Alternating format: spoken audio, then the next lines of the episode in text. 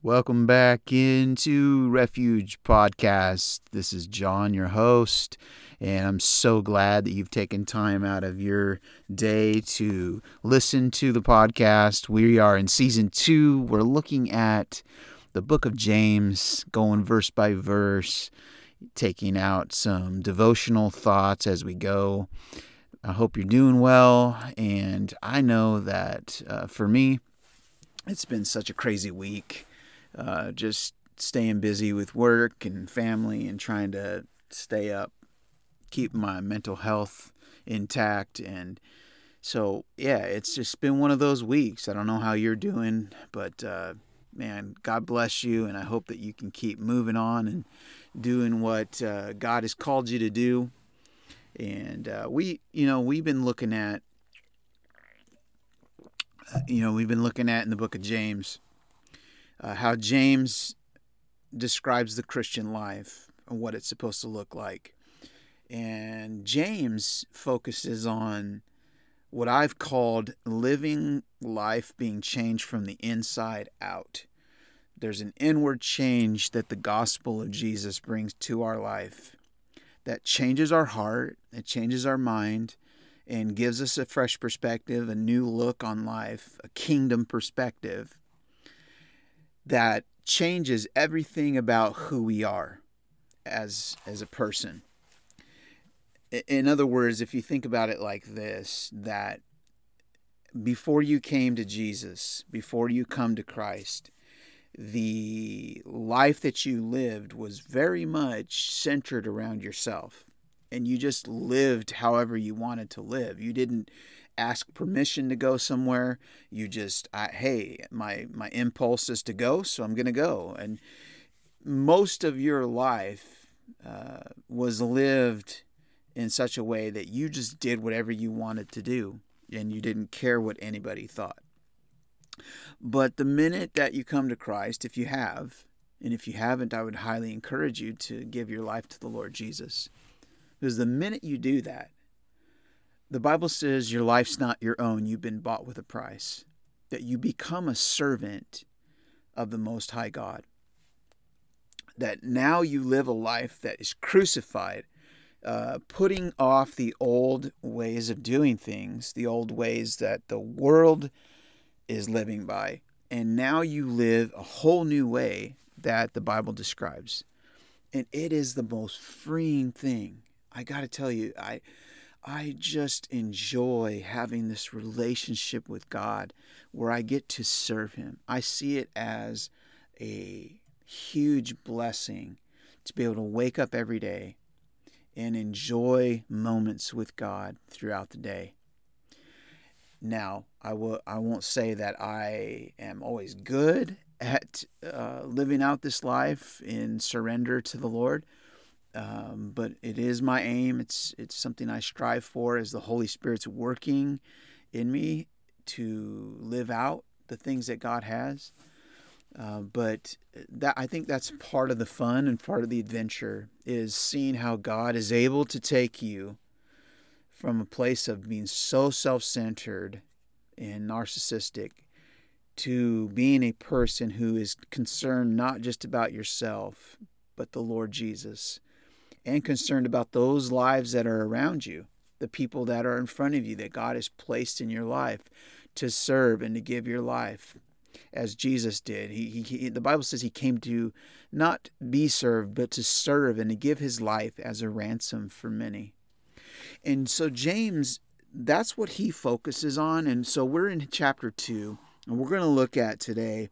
James picks up that theme again, like he did before, of if you have faith in Jesus, in the finished work of what Jesus has done, and that your salvation was purchased for you, that you did nothing to deserve it, you couldn't earn it, it was given to you by grace, it was a gift of God, yet you have works that follow the grace that's been given. And even the work is, is a gift of grace because God gives us the ability to do the things that that we need to do. But what James, it's interesting, James is going to challenge each of us to not be deceived into thinking that we can continue to live a life that we want to live the way we did before we came to Jesus. You can't come to God and say that you are a follower of Jesus and not follow. Jesus followers are followers, disciples, people who are submitted to the King, surrendered fully and wholeheartedly. And if there's any part of our life that's not, we need to check it and make sure that we bring ourselves into submission to the Lord Jesus. And so James, that's really where he puts his finger for the rest of chapter two. And so that's what we're going to look at. And let's challenge ourselves in this. Let's make sure that we're not just reading scripture and saying, yeah, I, I know somebody that is like that. Boy, they talk about God, but man, their life doesn't look anything like it.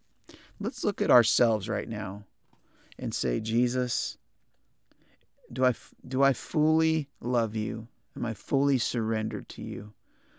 Is my life devoted to the things of God? So let's look at this, verse fourteen. What does it profit, my brothers, if someone says he has faith but does not have works? Can faith save him? If a brother or sister is naked and destitute of daily food, and one of you says to them, depart in peace, be warmed and filled, but you do not give them the things which are needed for the body, what does it profit? Thus also faith by itself, if it does not have works, is dead.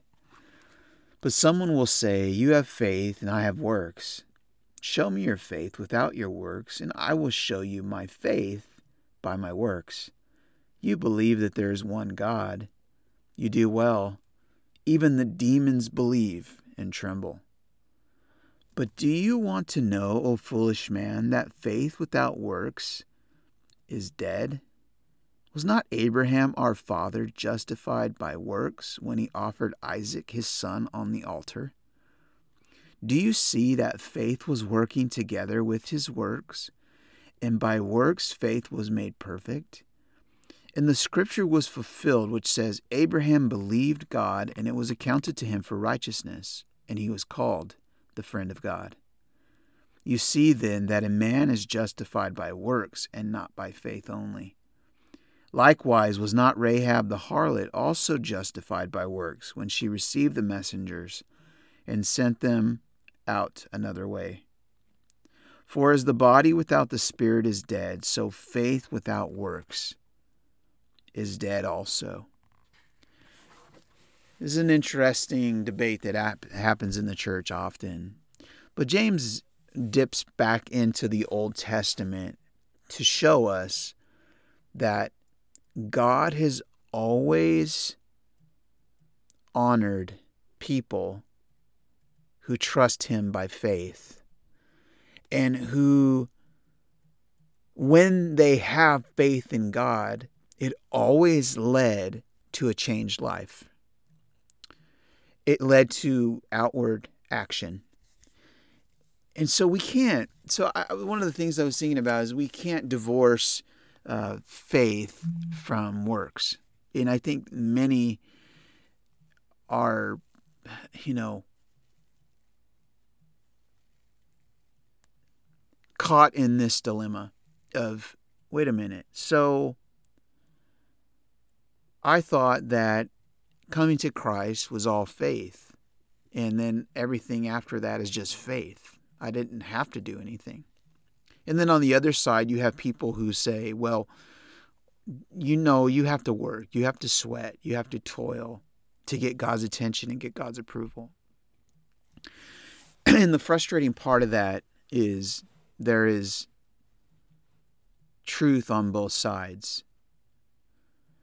Not in the sense of you have to work to get God's attention or that faith is absent of works. No. The interesting thing that James brings up here is like Abraham, like Rahab. Both of them knew that God was up to something and that God was working and God was moving and God had a plan and God was actively pursuing them and laying out what he wanted for their lives. And because of that knowledge, and the confidence they had in God that he was going to do what he said, they responded with faith in action. And you will see throughout each of the, the people, even from the Old Testament to the New Testament, that believed God, that faith always thrust people into action to do things that were daring, to do things that were beyond their abilities. That faith in God always pushed people into a life that was bigger than them. That, that's probably the best way that I can describe it. That a life of faith in the Lord Jesus Christ will always take us to places that we would have never thought we would be, never dreamed we would be.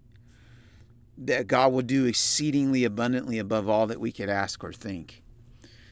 And, and for Abraham, the, the, the story that's brought up here by James, that faith working was when God had called him to take his son Isaac, the son that was promised. Remember, Abraham was so uh, confident that God would save his son when he had called him to lay him on the altar of sacrifice. God told him, take Isaac, your only son, whom you love, and go to a place that I show you and sacrifice. And Abraham was so confident that God could even raise him from the dead that he trusted in God to lay down the very thing that meant the most to him. And Rahab, in the face of, you know, being found out that she was holding the spies, she was willing to put her faith into action in order to do the will of God. So here's my challenge for you. And this is something that you can think about as you do your devotions this week. Does your faith in Jesus take you to places that are challenging you out of apathy and out of a place of just doing the normal routines of life?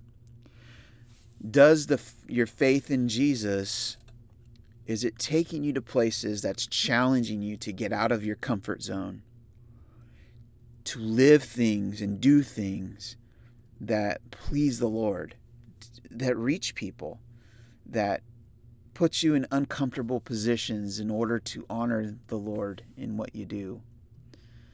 And I, you know, I want to pray for you this week that that God would help you. I'm praying that God would help me, that my faith in Jesus would allow me to step out onto the waters like Israel did and to watch God part the sea. Because you notice throughout the Bible, these people that lived by faith always led them to places where they had to actively pursue God in ways that took them beyond the comforts and ease of life. And my prayer is for not just the American church, but the body of Christ across the world, that our faith would lead us to activity that goes beyond the bounds of what people see as normal religion and takes us to places that God has for us in the future. God bless.